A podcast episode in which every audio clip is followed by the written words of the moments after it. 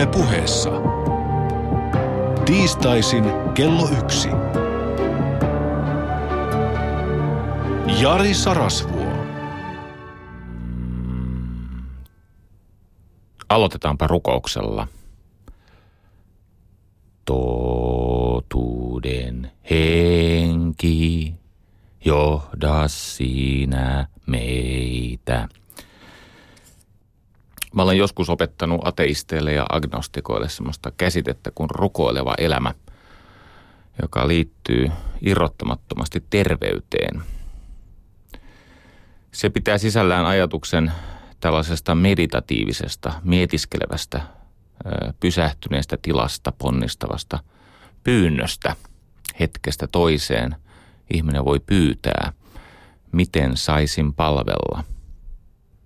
Tai mikä tässä olisi oikein. Tai joskus oikein hädän hetkellä voisi sanoa vaikka, että saisinko ystävällisesti pienen lähetyksen lisää voimia tai viisautta. Minun maailmassani toimivat asiat eivät edellytä puhdasoppisuutta, niin kuin ehkä jo muutamalle kuulijalle alkaa käydä selväksi. Asiat toimii, koska ne on totta – ei sen takia, että niiden ympärille on kiedottu tämmöinen ideologinen oppi. Ja se nyt vaan on näin, että jos se ihminen oppii lepäämään liikkeessä, pysähtymään, tiedostamaan hengityksensä ja esittämään kauneita, kauniita pyyntöjä itselleen, toisille ihmisille, maailmalle, vaikkapa nyt vaikka näin. Totuuden henki, johda sinä meitä – Haluan kiinnittää huomiota tämän rukouksen viimeisen sanaan, meitä. Siis ei minua, eikä varsinkaan sinua, koska jos laulaisin totuuden henki, johda sinä sinua tai koita nyt tajuta, niin ei se ainakaan ykseyttä tai terveyttä lisäisi meidän välillämme. Meitä, ihmisyyden perusluku on me. Siis ihminen syntyy tänne me-yksikkönä ja jos saa kasvaa rakkaudessa ja turvassa, niin hän saattaa myöskin syntyä personaksi. Jos saa edelleen jatkaa kasvua, niin hän pystyy sitä personan illuusiosta vapautumaan. Hän tajuaa, että mitään identiteettiä ei oikeasti edes ole. Ei ole minuutta, eikä itsetuntoa, eikä persoonaa.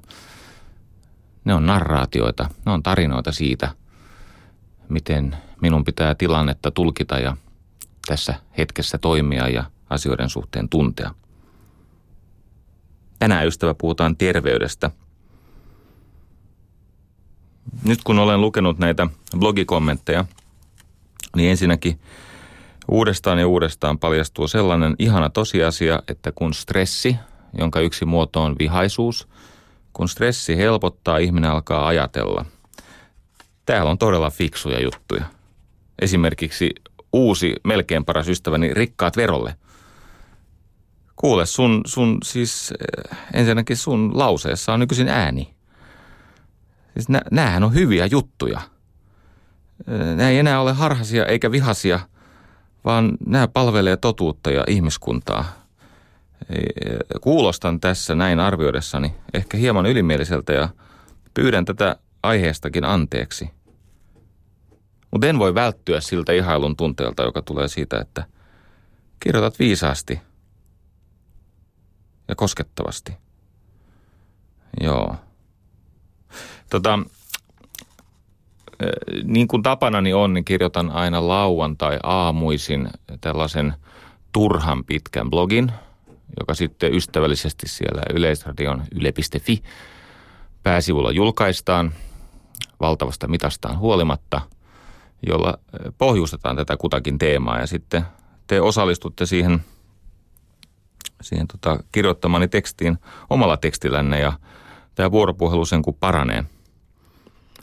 Ää, tässä viime kerralla, kun puhuin siis terveydestä, niin Sami toteaa, että ruokajuttu oli hyvä – Kuuletteko muuten tuon äänen?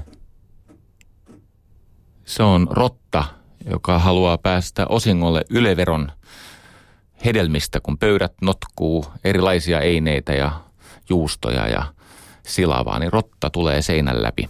Joo. Jos ette kuulu, niin se johtuu Aleksista, joka on aika pätevä poika. Se osaa suodattaa tuommoiset rotan raapimiset. Koitan jatkaa. Niin, Sami kirjoitti. Tuo ruokajuttu oli hyvä. Ja oli ne muutkin ohjeet ihan hyviä. Mutta mitä ihmettä tarkoitat ruoan siunaamisella? Niin. Tota, aika moni meistä syö tällaisia äh, pussista otettu, otettuja pakaste, herne, maissi, paprika seoksia. Tiedätkö kun sä ostat niitä, saa aika halvalla, ne ei heti pilalle. Jos sattuu ole pakasti, niin niitä voi sinne kerätä ja sitten semmoisen kauhun nälkään voi laittaa kippoon ja kippoon semmoinen nyrkin kokoinen voi kimpala ja sitten mikroon ja siitä tuleekin tämmöistä terveellistä kasvisruokaa. Ja nyt kun on tämmöinen pakaste herne, pakaste maissi, pakaste paprika pussi, voit tehdä itse kokeen kotona – Siunaa se ateria. Siis kiitä siitä. Pysähdy. Nyt ei tarvita mitään jessejä eikä jumalia, jos ei ne kuulu sun elämääsi. Itse uskon uskonnon vapauteen ja paras tapa vahvistaa uskonnon vapautta on lempeästi. Aina silloin tällöin ravistella ihmisten näitä uskonnon rajoja. Ei sille mitään pahaa tarkoita, mutta haluan vaan muistuttaa, että meillä kaikilla on oma suhde Jumalaan ja osalla se on nimeltään ei-Jumala. Eikö niin? Ei-Jumala. Semmonenkin on. Jos kuitenkin sen kulhollisen voita ja näitä pakastehernemaisipaprikoita pysähtyneessä tilassa siunaat, siis kiität siitä ruoasta ja maistat, niin uskotta älä se maistuu paremmalta. Voit tehdä tämmöisen kaksoissokkotestin, voit jättää sen voin pois. Ja se edelleen maistuu pysähtyneessä, kiitollisessa tilassa paremmalta? Hyvä kysymys. Tässä käyn ihan pikkasen läpi näitä palautteita ennen kuin sukellan siihen varsinaiseen saarnaosuuteeni. Anna-Sofia, hän osuu niin ytimeen, että itse asiassa koko tämän ohjelman voisi rakentaa Anna-Sofian havainnon varaan.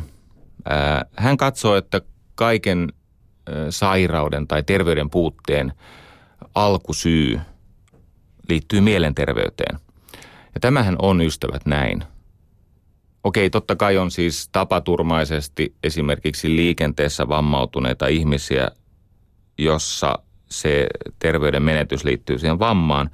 Ja ihan varmasti on ihmisiä, jotka saa yllättävästi vaikkapa kohdunkaulan syövän tai jonkun muun sellaisen äkillisen jutun ilman, että on millään tavalla sitä omalla elintavoillaan kutsunut elämäänsä. Totta kai siis tämähän on, tämähän on lähtökohta, mutta suurin osa näistä sairauksista on tietenkin itse kutsuttuja. Ei tarvi uskoa minua. Tämä ei ole siis mielipide. Tämä on uudestaan ja uudestaan ja uudestaan valtavilla väestötutkimuksilla ja metatutkimuksilla ja selvityksillä ja analyyseillä. Tämä on todistettu juttu. Suurin osa sairauksista on kuitenkin tilattuja. Ja sitten joukossa on näitä, eikö niin, syntymästä asti, niin se haima ei vaan eritä sitä insuliinia ja sitten sulla on ykköstyypin diabetes. Ja no, jokainen ymmärtää, että eihän se ole sama asia kuin kakkostyypin diabetes, joka on siis pyydetty juttu, jos se tapahtuu nuorella iällä. Tämä Anna-Sofian oivallus, tai ehkä, mä en tiedä onko tämä edes oivallus, vaan tämä on – hän siis kauniisti perustelee sitä, että miksi mielenterveys on kaiken terveyden lähtökohta. Silloin kun ihminen on terve, hän rakastaa elämäänsä. Hän kunnioittaa sitä lahjaa nimeltä terveys. Ja hänellä on voimia, kykyjä ja ihmissuhteita elämässään huolehtia tästä terveydestä. Eli hänen mielenterveytensä on niin vahva, että hän kykenee siihen ennakoivaan tai ehkäisevään terveyttä vahvistavaan työhön? No ensinnäkin tietenkin se ylläpitää terveyttä, mutta toinen asia, se suojelee sitä mieltä ennen kaikkea. Uskallan väittää, että suurella osalla mielenterveysongelmista kärsivistä ihmisistä on myös kehollisia, siis hermoston, tämän autonomisen hermoston säätelyjärjestelmään ja hormonijärjestelmän säätelyyn liittyviä ongelmia, jotka ovat luonteeltaan kehollisia.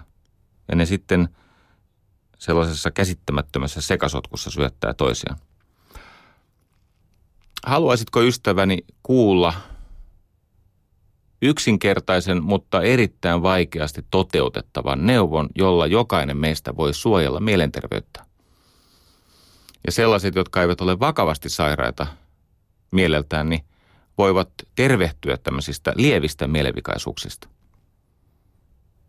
Neuvo on vaikea käsittää, mutta jos se menee perille ja sitä opettelee, niin kuin harjoittelee kymmenkunta vuotta, niin taivaan portti avautuu.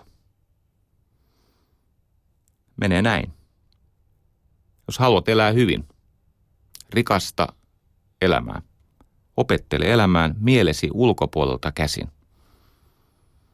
Jos haluat voida huonosti, osallistu elämään mielestäsi käsin.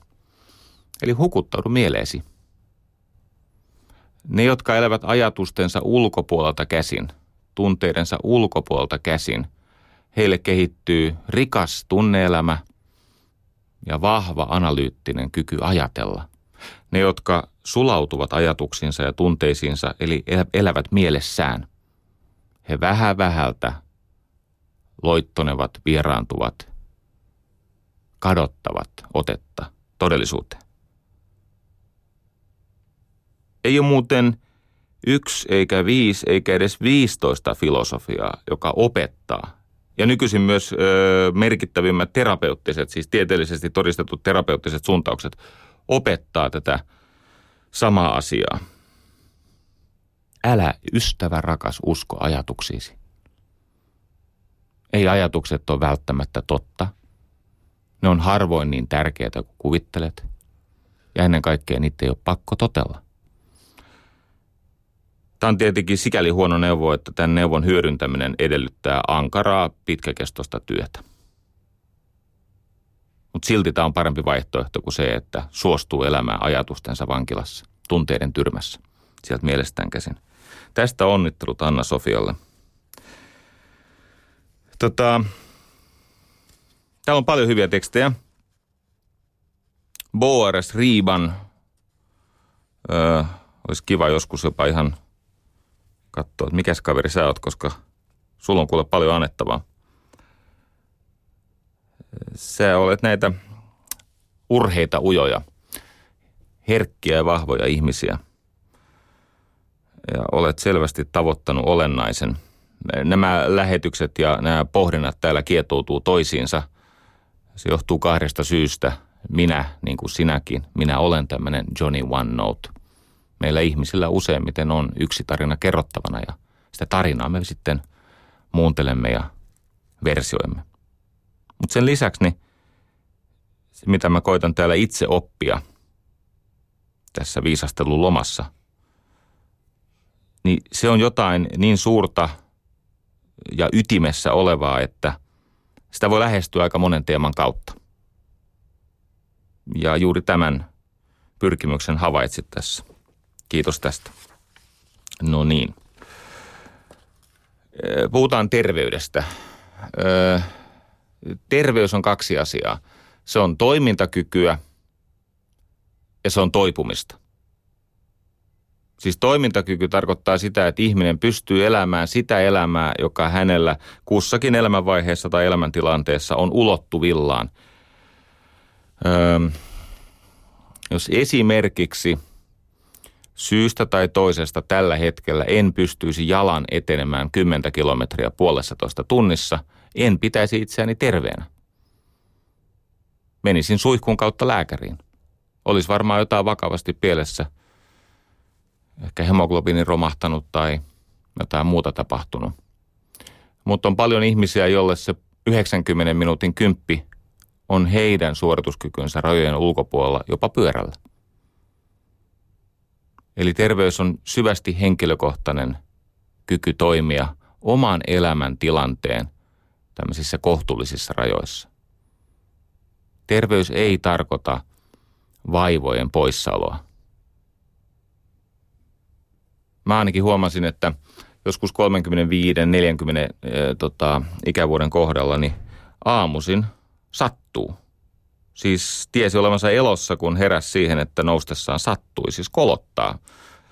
Nivelet on vähän arkoja, jos on treenannut lujaa ja, ja lihakset on jäykkiä ja niin poispäin. Öö, vaivat ja kärsimys kuuluvat elämään, mutta kyky toimia on sitä terveyttä.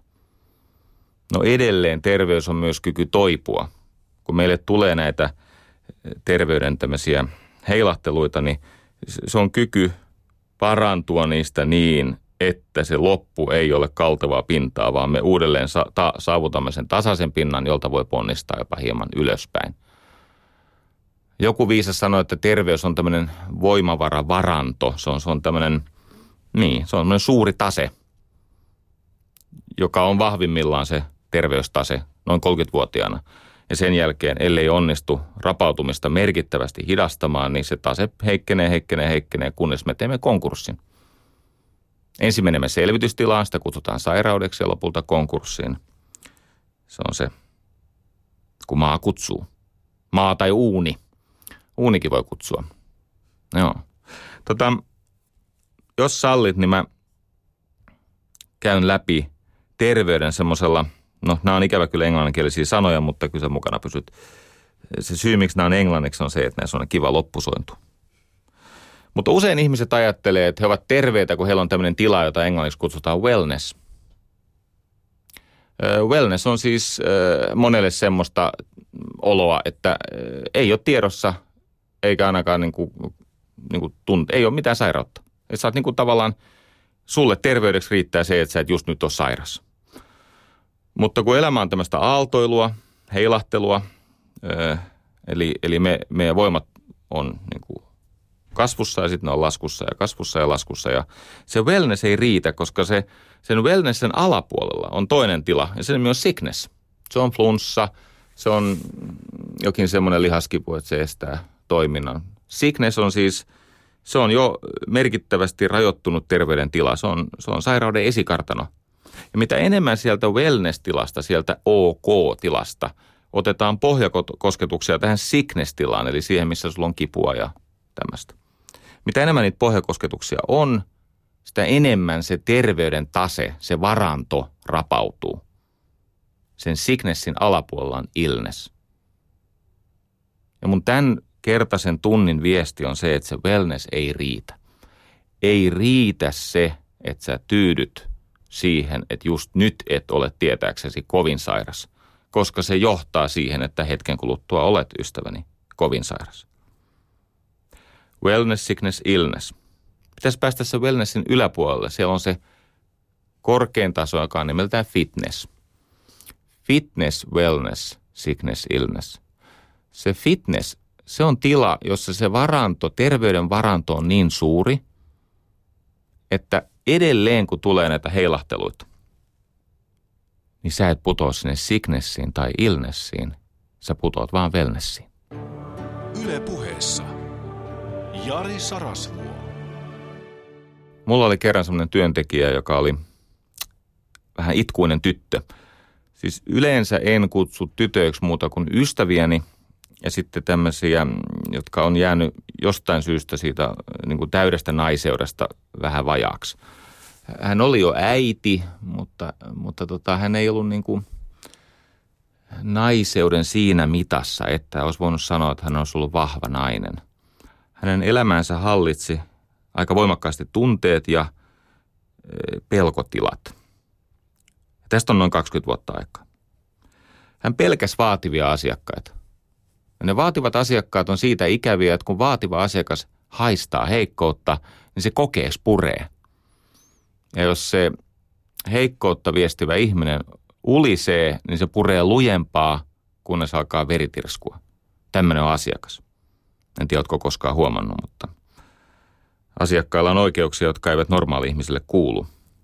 Ja tämä ystäväni, tämä itkunen tyttö, kahden lapsen äiti – niin hän vähän niin kuin hysterisoitui. Hän kehitti tämmöisiä niin kuin neuroosin esiasteita siitä, että oli näitä vaativia, joskus ehkä vähän häijyjä asiakkaita. Ja minä sattumalta luin Time-lehdestä, siis kaikista maailman lehdistä, niin Time-lehdestä siitä, että Yhdysvalloissa tällaiset väistävät miehet, jotka ovat jostain syystä päässeet johtavaan asemaan, ottavat testoa, siis testosteronia, vähän niin kuin hormonikorvaushoitoa, koska testosteroni on sosiaalisen dominanssin, mielenkirkkauden, mielialan ylläpidon, motivaation ja tietenkin myös lihaskasvun ja seksuaalisuuden hormoni. Ja siellä Yhdysvalloissa oli havaittu, että kun on tämmöinen väistävä, ää, alistuva, tämmöinen niin kuin lauman laidalle ajautuva, johtavassa asemassa oleva mies, niin se herättää raivoa asiakkaissa, kollegoissa, alaisissa, esimiehissä. Ja siellä sitten oli niin kuin alettu ottaa testosteronia. Tämän tilan korjaamiseksi oli havaittu, että se testosteronin lisä oli parantanut näiden miesten, eikö niin, mielialaa, keskittymiskykyä, tätä mielenkirkkautta, sosiaalista dominanssia ja niin poispäin. Plus, että toivottavasti vaimokin kiitti. Sitten tässä jutussa oli viite semmoiseen tutkimukseen, jonka mä kaivoin käsiin, ja siinä tutkimuksessa puolestaan sanottiin, no myöhemmin tämä on käynyt täysin selväksi. Tästä ei enää niin kuin kinastella, mutta silloin epäiltiin, että tietynlaiset painovastusharjoitteet lisäävät tämmöisten luontaisten anabolisten hormonien määrää ihmisen sisäerityksessä. Siis naisilla testosteronia ja estrogeenia ja meillä testosteronia. Ja esimerkiksi sellaiset kuin maastaveto tai leuanveto tai dippi. Siis useita lihaksia, monen nivelen liikettä, siis niin, että sulla on paljon painoa. Mä laitoin tämän itkusen tytön, siis ihan oikeasti siihen aikaan mulla oli tämmöisiä hassuja ideoita. Mä laitoin sen maastavetokuurille – sitten autettuna se teki dippejä, sitä vähän lantiosta nostettiin, että se pääsi sieltä ylös ja penkkipunnerusta ja leuaveto jälleen lantiosta ylös. Hän lakkas sairastamasta sitä kuutta flunssaa per vuosi. Hän lakkas väistämästä niitä haastavia ja häijyileviä asiakkaita. Tästä on siis 20 vuotta aikaa. Ja mä tajusin, että siihen ihmisen kokonaisterveyteen, toimintakykyyn, immuniteettiin – kykyyn toipua erilaisista altistuksista. Siihen vaikuttaa tietenkin valtavasti hormonit. No tämähän on naurettavaa puhetta tänä päivänä, kun tämä on siis joka paikassa läsnä ja tästä saa ihan fantastista tieteellistä todistetta. Mutta mä niin paljon innostuin siitä, että mä miettiä, että mitä jos korjaa tätä ihmisen hermoston säätelyjärjestelmää, sitä hormonijärjestelmää ja muuta niin kuin ihmisen näitä terveystarpeita niin kuin luonto on sen tarkoittanut. Mä voin sanoa nyt ei enää satojen, vaan tuhansien ihmisten esimerkin synnyttämän vakaumuksen perusteella. Nämä jutut, ystävät, toimii. Mä ajattelin käydä nämä teidän kanssa läpi. Sanna kysyy Shoutboxissa, että nyt jäi epäselväksi mielin, mielen ja ruumiin suhde. Oliko se niin, että autonominen hermosto ja molekyylit aiheuttavat mielenterveysongelmia? Mole, esimerkiksi etyylialkoholi, se on yksi tämmöinen molekyyli, se on hiili, hiiliyhdiste. Anteeksi, mä oon nokka, nokkava. No niin, molekyylit aiheuttavat mielenterveysongelmat vai mielenterveysongelmat fyysisiä sairauksia? Sekä että. Siis mielenterveysongelmat, fyysisiä sairauksia sitä kautta, että kun ihminen eristäytyy, passivoituu, öö, käyttää päihteitä, roikkuu netissä, siis tekee kaikkensa tuhotakseen sen oman temppelinsä – siihen temppeliin tulee ystävä homevaurio, niin totta kai siitä syntyy myös fyysinen tuho. Syntyy tämä metabolinen oireyhtymä ja kakkostyypin diabetes ja tulee näitä autonomisen hermoston, siis sympaattisen ja parasympaattisen hermoston keskinäistä työskentelyvaikeutta. Että ei pysty nukkumaan, mutta ei pysty myöskään nostaa vireystilaansa niin, että pärjäisi heitetyille haasteille. Molempiin suuntiin se toimii. Ihminen on paljon – kokonaisvaltaisempi ja monimutkaisempi. Ja, ja täm, siis tämä ajatus, että terveyttä pilkotaan osiin ja niitä osia koitetaan sitten vähän säätää, niin se ei vaan ole osoittautunut toimivaksi. Sehän näkee kansanterveydessä. Mä yritin valmistella tätä varten lukemalla kauhisuttavan määrän erilaista tutkimusaineisto ihan siis viime aikoista, viime vuodelta ja toissa vuodelta. Ja, e, siis ne luvut on hirveitä. Mm. Vain 30 prosenttia miehistä on normaalipainoisia. Naisista ainoastaan 40 prosenttia kaikissa ikäluokissa on normaalipainoisia. Muut on siis lihavia. Joka toisella 30 vuotta täyttäneellä on kohonnut verenpaine. Tiedätkö kun se verenpaine oikeasti eräänä päivänä, niin se puhkaisee suonen päässä. Sitten ollaan tuo käpylässä ja kuolataan ja tehdään niin kovia treenejä, että itku tulee. Kun ei osaa puhua eikä kävellä. Joka toisella 30 vuotta täyttäneellä. Kuunnelkaa vielä pahempi juttu. 60 prosenttia yli 30 vuotta täyttäneistä liikaa rasvaa suonissa. Sulla leikkaa limppu kiinni.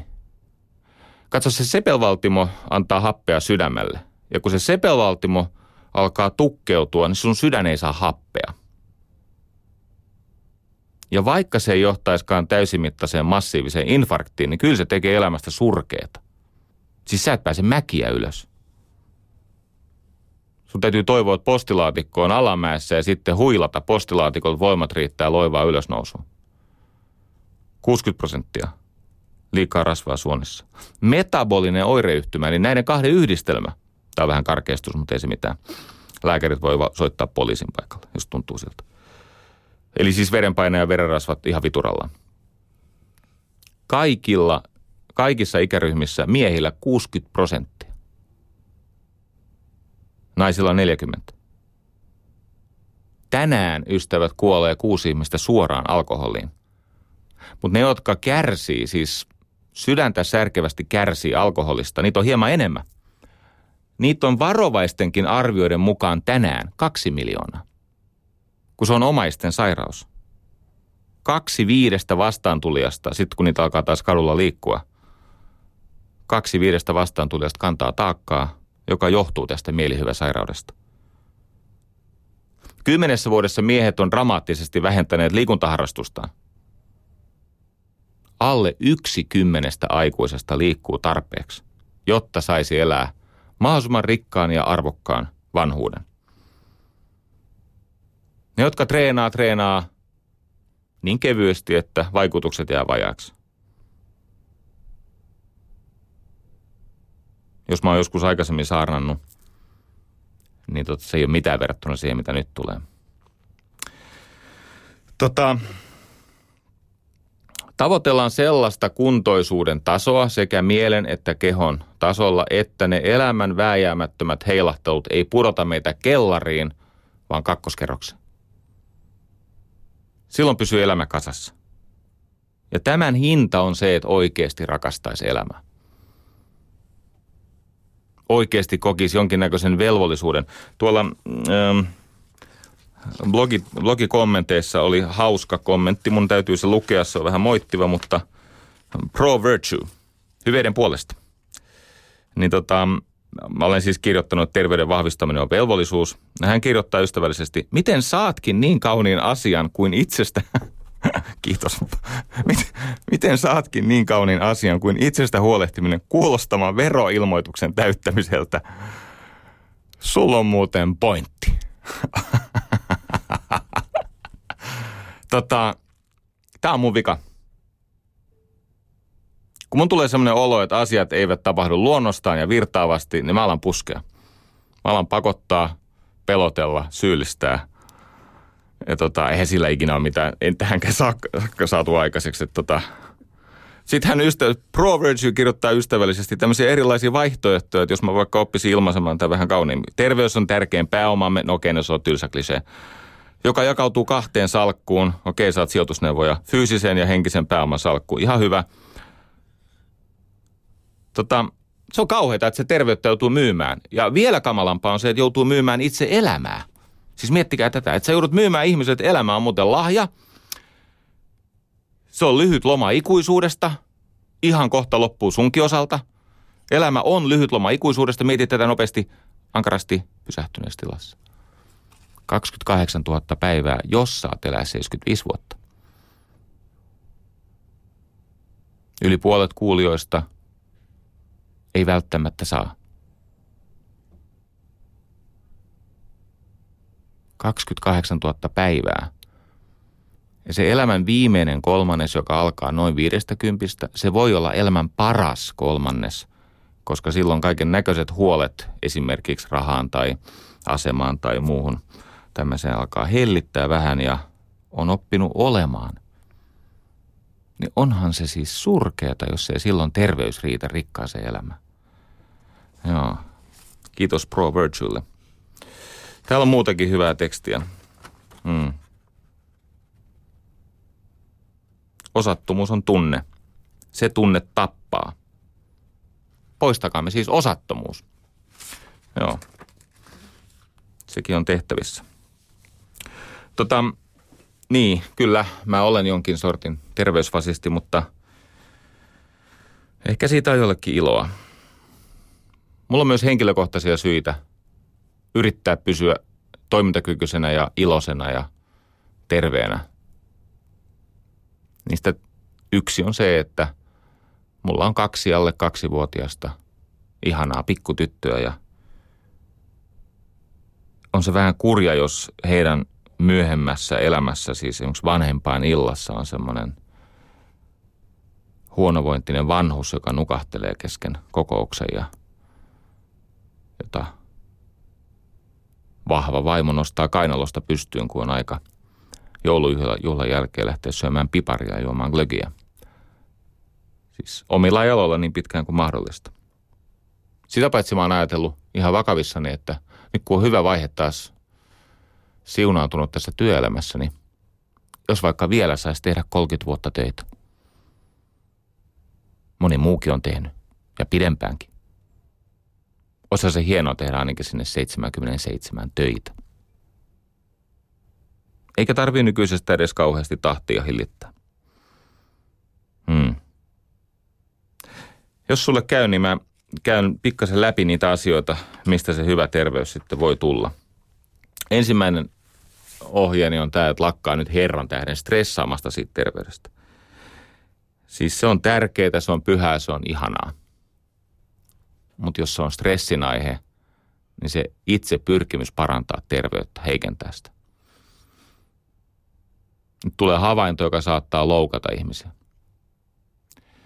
Öö, ihan hetki sitten söin vielä vimmatusti vitamiineja ja erilaisia öö, tämmöisiä luontaistuotteita ja lisäravinteita. Olen sen sitten lopettanut syistä, jotka kerron kohta. Mutta mä oon ollut oikein ahkera tämmöinen luontaistuotekauppojen asiakas. Sitten mä aina mietin sitä, että minkä takia ne luontaistuotekauppojen myyjät on niin huonovoitisen näköisiä. Ne on paksuja, kalpeita, nyt putoaa hiukset päästä. Eikö se kama toimi? Ja toinen asia, kun tässä mun ammatissa on paljon näitä valmentajia, niin minkä takia niin moni valmentaja, life coach tai ylipäänsä siis tämmöinen ihminen, joka haluaa elää tasapainoista elämää, on niin säikähtäneen, hermostuneen, ahdistuneen olonen. Mä en voi välttyä siltä ajatukselta, että se saattaa johtua siitä, että stressaa vähän liikaa tästä terveydestä. Eli että pyörii sen oman navan ympärillä, omien tuntemusten ympärillä, palvoo sitä, hmm, palvoo tunteitaan niin, että herkistyy omille tunteilleen. Alkaa voida huonommin. Siitä syntyy stressitila. Se on ylävireinen silloin se sympaattinen osa sitä autonomista hermostoa. Luin ö, melko keskinkertaisen tai jopa huonosti kirjoitetun, mutta ajatukseltaan aivan nerokkaan kirjan, jonka nimi on Fuck It. Fuck It.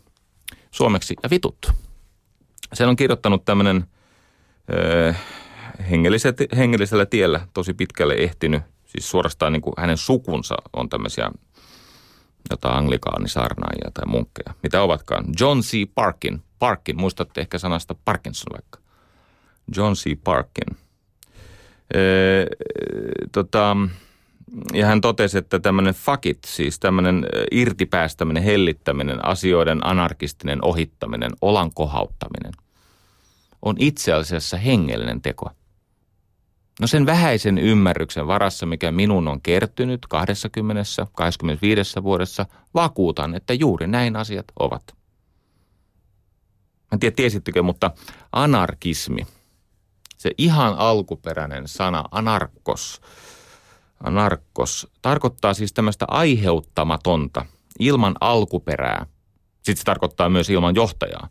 Mutta aivan aivan aluksi anarkismia on pidetty jumalallisena ö. Tai se on ollut jumalallinen käsite. Anarkos siis ei aiheut, siis aiheuttamaton.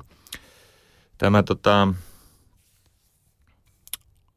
Tuumas paljon myöhemmin, siis akvinonalainen, puhui tästä alkuperäisestä syystä tai alkuperäisestä liikuttajasta. Hänellä oli tämmöinen jumalatodistus, joka ei siis kestä mitään logiikkaa, mutta ei se mitään. Se oli siihen aikaan kovinta, mitä löytyi. Ajatus on se, että koska joku on pannut asiat alulle, niin se, joka pani asiat alulle, siis ennen tätä ensimmäistä liikahdusta, niin sen täytyy olla määritelmällisesti, tämä ei pidä paikkaansa, mutta ei se mitään olla ilman alkuperää. Siis sen pitää olla lähtökohtaisesti aiheuttamaton.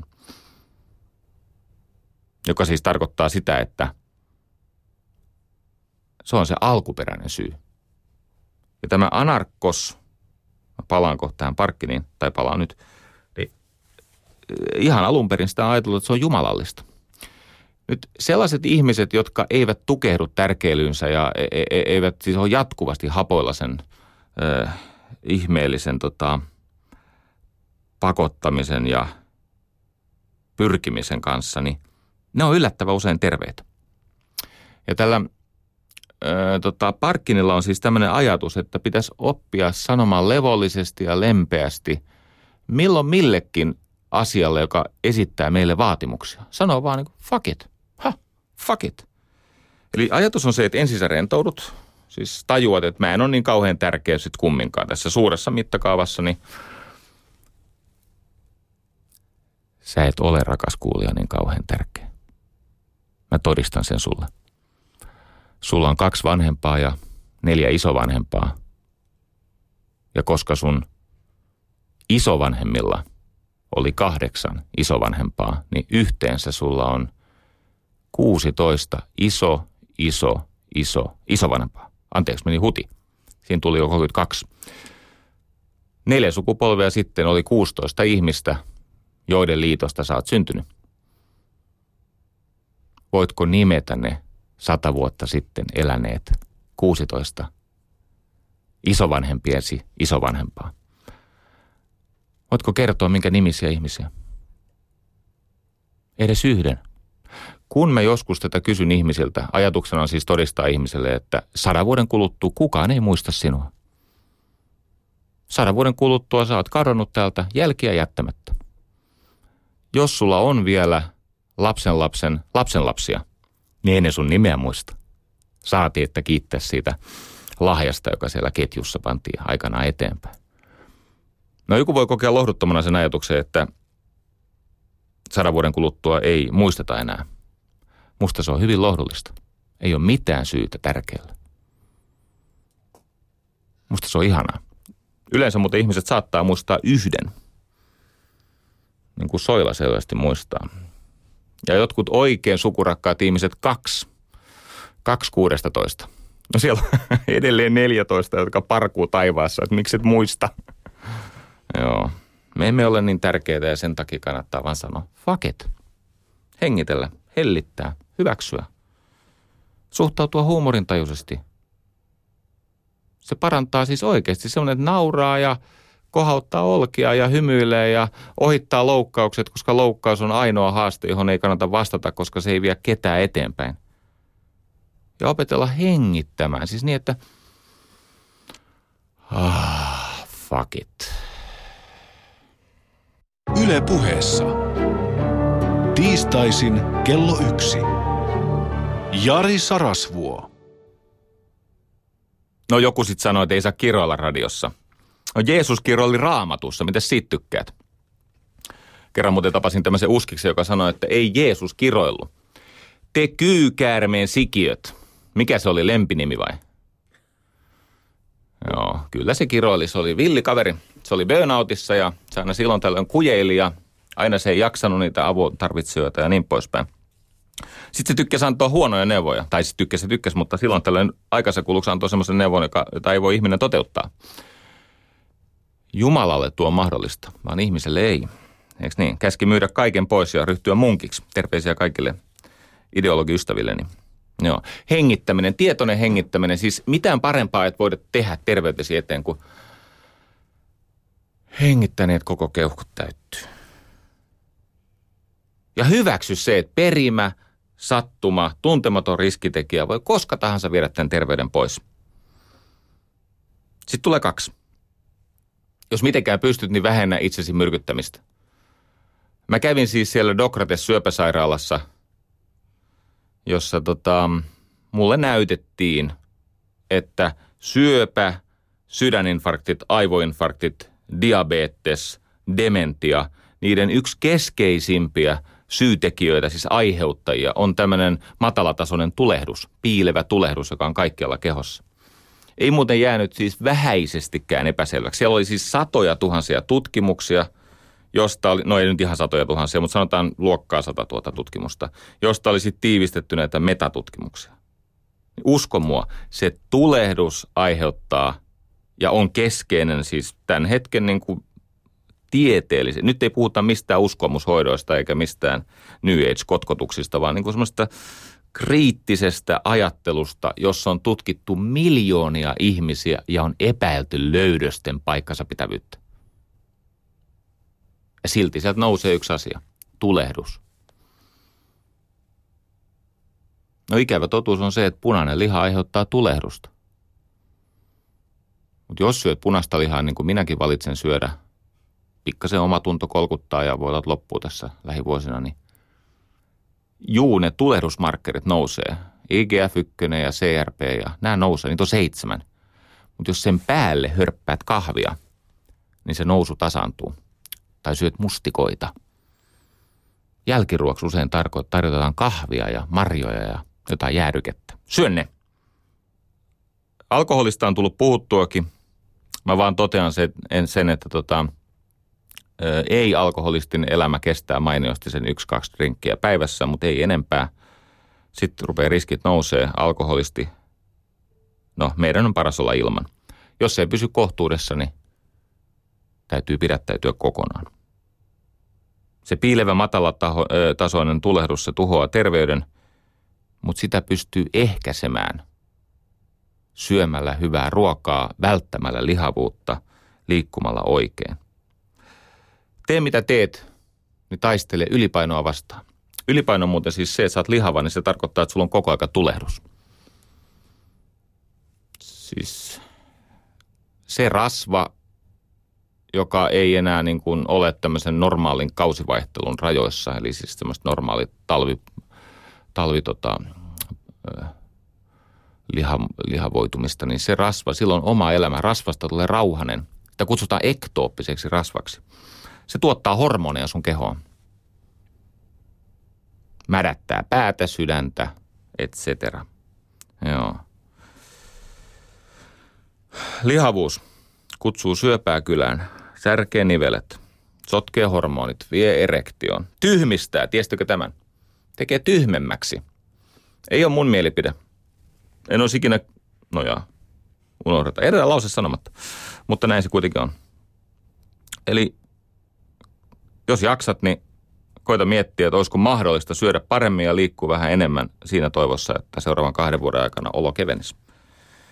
Mutta muista tämä, ne jotka laihduttaa, ne lihoo jokaista laihdutettua kiloa kohtaan puolitoista takaisin. Se on yksinkertainen biokemiallinen yhtälö. Sä vaihdat lihakset rasvaan ja koska rasva kuluttaa vähemmän energiaa kuin lihas, niin sä lihoat 50 prosenttia per laihdutettu kilo. Sen takia älä laihduta. Laihdu. Pari vuotta aikaa ja syöt rauhassa hyvää ruokaa ja liikut vähän enemmän. Liike on lääke. Ja keho on portti mieleen. Rasita itseäsi päivittäin. Ei kuin useammin. Siis ihminen on tehty niin, että se ei kestä sitä paikallaan oloa. Se ei kestä makaamista Yleisradion tota, Prismassa tuli tämmöinen dokkari joku kuukausi sitten, BBCin tekemä aika iso tämmöinen tutkimusyhteistyö, jossa osoitettiin, että terveille nuorille opiskelijoille, 20 opiskelijoille, kun niitä makuutettiin neljä päivää, niille syntyi kakkostyypin diabeteksen oireisto. Neljä päivää riitti siihen, että lihaksista katosi ne reseptorit, jolla verestä otetaan ylimääräinen rasva ja sokerit pakataan sinne lihakseen polttoaineeksi. Tietenkin ne tokeni, kun pääsi jaloilleen. Jokainen tietää, että kun sä oot maannut viikonvaihteen läpi, niin sä oot aika puhki maanantaina. Sä et kestä sitä makaamista. David Agus, Agus kirjoittanut erittäin pätevän ja erittäin haukutun kirjan The End of Illness. Se on liikaa luvattu. Mutta siis nämä Dokrateksen, Timo Joensuut, sun muut fiksut ihmiset pitää tätä Eigusta siis pätevänä kaverina. Ja säkin löydät sen David Eiguksen. Hän osoittaa, tai hän on tutkinut, mutta hän osoittaa tutkimuksin, että edes kaksi tuntia treeniä päivässä ei riitä, jos sä makaat 22 tuntia sen päälle. Istuminen tappaa. Sata kertaa päivässä pitäisi nostaa perse ylös penkistä, kävellä vessaa vaikka olisi hätä, kävellä kaverin luokse ja hierrossa hartioita, tehdä jotain. Jos ei halua sata kertaa nostaa penkistä, niin kerran tunnissa pyöräytät sitä konetta. Liike on lääke. Jussi toteaa siellä shoutboxissa oikein, että kun suomalaiset tekee yhä vähemmän fyysistä työtä, niin siitä seuraa vääjäämättä kansanterveyden rappeuma. Se on totta. Sen normaali treenin, siis noin kuusi kertaa viikossa niin, että sä hengästyt, hikoilet, väsyt, venut, venyt ja liikut. Se normaali treenin lisäksi meidän pitäisi palata semmoiseen aktiivisempaan, leikkisempään, parempaan elämään. Sydämestäni suosittelen. Sitä paitsi kun ihmisillä on mielenterveysongelmia, niin tota, seuraavan kolmen vuoden aikana mä olen mukana todistamassa tämän ihan siis tieteellisesti. Mä oon keräämässä semmoista porukkaa, jotka on siis oikeita tiedemiehiä, ei niin kuin minä. Ja me osoitetaan, että keho on, keho on portti mieleen, siis äh, muuttamalla sitä kehollista suhdetta elämään. Sulle syntyy tilaa ja voimavaroja auttaa itseäsi siellä – mielen vankilassa, tunteiden tyrmässä. Kato, se on sillä tavalla, että kun nämä on irrottamattomasti sama kokonaisuus, tämä keho ja mieli, niin keho on, on, on niin paljon helpompi käskeä kehoa kuin mieltä.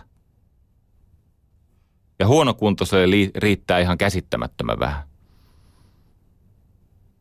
Siis kolme punnerusta viisi kertaa päivässä ja viisi kyykkyä viisi kertaa päivässä. Sekin avaa tätä systeemiä. No niin. Tulinko tässä maininneeksi, että uskon liikkeeseen lääkkeenä? Taisin tulla. Joo, suojele yöunta. Se on kuitenkin se päivän tärkein hetki. Se on vaikea asia tässä nykymaailmassa. Erilaiset ärsykkeet ja tämä ympäröivä yhteiskunta saalistaa meidän yöunta. Mutta jos pystyt suojelemaan sitä saalistettua yö, yöunta, niin tee se. Ja jos onnistut, niin kiitä siitä syö nykyistä parempaa ruokaa. Älä syö mitään sellaista, mikä tulee tehtaasta tai sellaista ruokaa, jonka valmistajaa sä et tiedä etunimeltä. Nyt ei riitä se, että, että tota, sä luet tuoteselosta, että se on hyvä, vaan sun, sun täytyy oikeasti nähdä vähän vaivaa se, että syö jotain värikästä ja tämmöistä. Sitten me mennään siihen varsinaiseen ytimeen. Meillä on siis meillä ihmisillä nykyisin kasvava määrä mielenterveysongelmia ja ne mielenterveysongelmat muuttuu aikanaan neurooseiksi ja sitten ne vie sen terveyden. Ja neuroosi on tämmöinen psyyken haittaohjelma. Se on siis semmoinen, mieli tuottaa itse niin paljon häiriötä, että sitä ei ihmisen elämä kestä. Ja jos me nyt ajatellaan, että se keho, eli tämä biologinen reservi, jos sitä nyt pystyy hoitamaan sillä yöunella, rasituksella ja ravinnolla, ja se kullekin sopiva annostus ja cocktail kyllä löytyy. Jos se itse, niin vähän autettuna. Ja sitten me tullaan siihen pisteeseen, missä täytyisi ymmärtää, että niihin omiin ajatuksiin ei kannata hirttäytyä. Niin kuin Buddha hienosti sanoi, että kärsimys johtuu siitä, että ihminen hirttäytyy harhoihinsa. Eli me alamme pitää ajatuksia totena, tärkeänä, toteltavana. Sitten tulee se kysymys, että miten me vapaudumme tästä ansasta. Tota, mulla on tämmöinen tosi yksinkertainen viiden Rn systeemi. Kaikki muistaa, että viisi R, se on niin vähän, että siis myöskin lahopäät muistaa tämän. Se on siis, se on viisi R-alkuista sanaa. Ensimmäinen niistä sanoista on rauha. Se on siis tätä hengittämistä, hellittämistä, irtipäästämistä. Sitä, ettei liitä asioihin merkityksiä niin kauheasti. Sitä, että kulkee siis anteeksianto edellä. Suhtautuu myötätuntoisesti ihmisiin, jotka käyttäytyy huonosti sua kohtaan. Tai suhtautuu myötätuntoisesti ikävään säähän. Ei se sitten itsestäänkään ole kiva olla noin synkkä. Rauha. Rauha on hengittelyä ja meditaatiota parhaimmillaan ja se on sitä yöunen suojelua ja jos se onnistuu, niin se on siitä kiittämistä. Se on palautumista. Se on sitä, että oppii lepäämään liikkeessä. Rauha. Seuraava R. Se on rakkaus. Mulla on yksi kaveri, joka on tatuoinut semmoisen Ramdassin kolmen rivin runon. Tai se, se on tämmöinen kolmen rivin valmennus tai kolmen rivin elämänohje. Siinä on siis kolme riviä – ja se kuuluu näin. Hän on siis kehonsa tatuoinut tänne. Hän katsoo sitä joka päivä ja meditoi sitä. Liittyy tähän, mitä äsken sanoin. Ramdas. Se on toinen mystikko. Hän sanoi näin. Kolmella rivillä kuvittele. Rakasta, palvele ja muista. Muista mitä?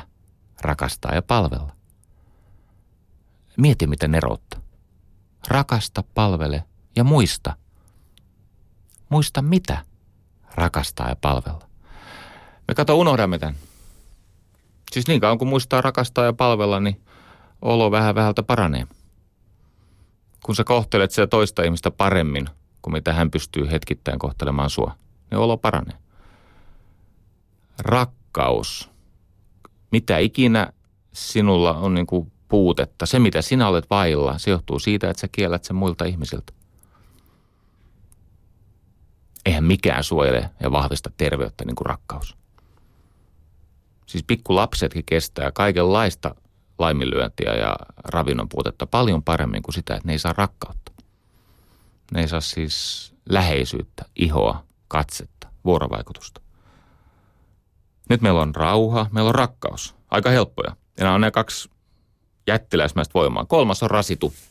Rasitu henkisesti ja fyysisesti. Se, että ystävä kestä semmoista elämää, jossa sä yrität rimpuilla ilman, että sä et lue. En olisi ikinä uskonut, että mä tämän sanoisin, mutta mun mielestä kun se valtioneuvosto muutenkin käyttää sitä rahaa milloin mihinkin yritystukia ja muuhun asiattomaan, niin mä oon sitä mieltä, että joka ikiselle suomalaiselle pitäisi tilata sanomalehti, toimitettu sanomalehti kotiin. Kato, jos et sä lue, niin sä oot samassa asemassa kuin jos sä olisit lukutaidoton. Se, joka ei lue, tai se, joka on lukutaidoton, ne on molemmat. Niin, ne on lukutaidottomia. Niillä on sama tila. Rasitu. Rasitu fyysisesti pitkin päivää, näin vaivaa, nosta, tee matkaa, kumarra, ponnistele. Eks niin? Ja kun treenaat, niin älä säikähdä sitä, että vähän hengästyy. Sehän kuuluu elämään. Elämää esiintyy oikeasti lähinnä ainoastaan epämukavuusalueella. Ei sitä tarvitse säikähtää, että lihakset alkaa tehdä maitohappoa ja tulee hassu olo ja hallinnan tunne heikkenee ja jalat menee pakkaseen. Tiedät olevas elossa. Rasitu. Kirjota. Harjoita kärsivällisyyttä. Siis kaikki se, mikä on epämukavaa, tekee sut vahvemmaksi olettaen, että huolehdit palautumisesta, eli kahdesta ensimmäisestä, rauhasta – rakkaudesta. Rasitu on sitä, että niin hengen kuin ruumiin tasolla saat valmis sietämään hetkellistä epämukavuutta, koska se tekee elämästä ihanaa. Muista, nautinot ajaa ilon ulos elämästä. Mutta ansaittu nautinto eli ilo, sitä ihminen kestää kuinka paljon tahansa. Nautintoja me kestämme aika heikosti. Seuraava R. Ravinto. Laadukkaita ihmisiä, laadukka, laadukasta ruokaa, laatua. Eikö niin ravinto? Siis se, mitä sä suuhus paat ja se, mitä sä näet. Muista, että rumat asiat sairastuttaa. Sotku sairastuttaa. Mä siis tiedän semmoisia ihmisiä, jotka tekee terapiatyötä. Ne aloittaa sillä, että ne äh, lisää sen ihmisen elämässä tota, siisteyttä ja kauneutta. Sielu tarvitsee kauneutta, jotta se kestäisi tätä maailmaa. Viktor Frankl tiesi jo sen, että jos antautuu kauneudelle, niin ei tarvitse sairastua siihen rumuuteen. Hmm. Sekin on siellä ravinnon parissa. Kauneus on ravintoa. Käy konsertissa, vaikka et tykkäiskään klassisesta musiikista. Opit tykkäämään. Useimmat muuten todella kauniit asiat edellyttää sitä, että opettelee pitämään siitä, mikä aluksi tuntuu vieraalta ja omituiselta. Englanniksi tämä on acquired taste. Hmm, sivistystä. Ja sitten viimeinen ja monella tavalla välttämätön osa, ja se on nimeltään rokki. Rokki, leikki, homo ludens. Ihminen on leikkivä olento. Homo, homo sapiens, homo, homo, homo, homoilua. Ja sitten homo ludens, eli leikkivä ihminen. Siis semmoinen, joka nauraa ja pelleilee ja rennosti häpäisee itsensä ja, ja tekee juttuja, koska me tarvitsemme viihdettä, mutta me sairastumme sen yliannostukseen, mutta kun sitä on sopivasti, niin se on ihanaa. Nämä viisi asiaa, rauha, rakkaus, rasitus, ravinto ja rokki. Yle puheessa. Tiistaisin kello yksi. Jari Sarasvuo.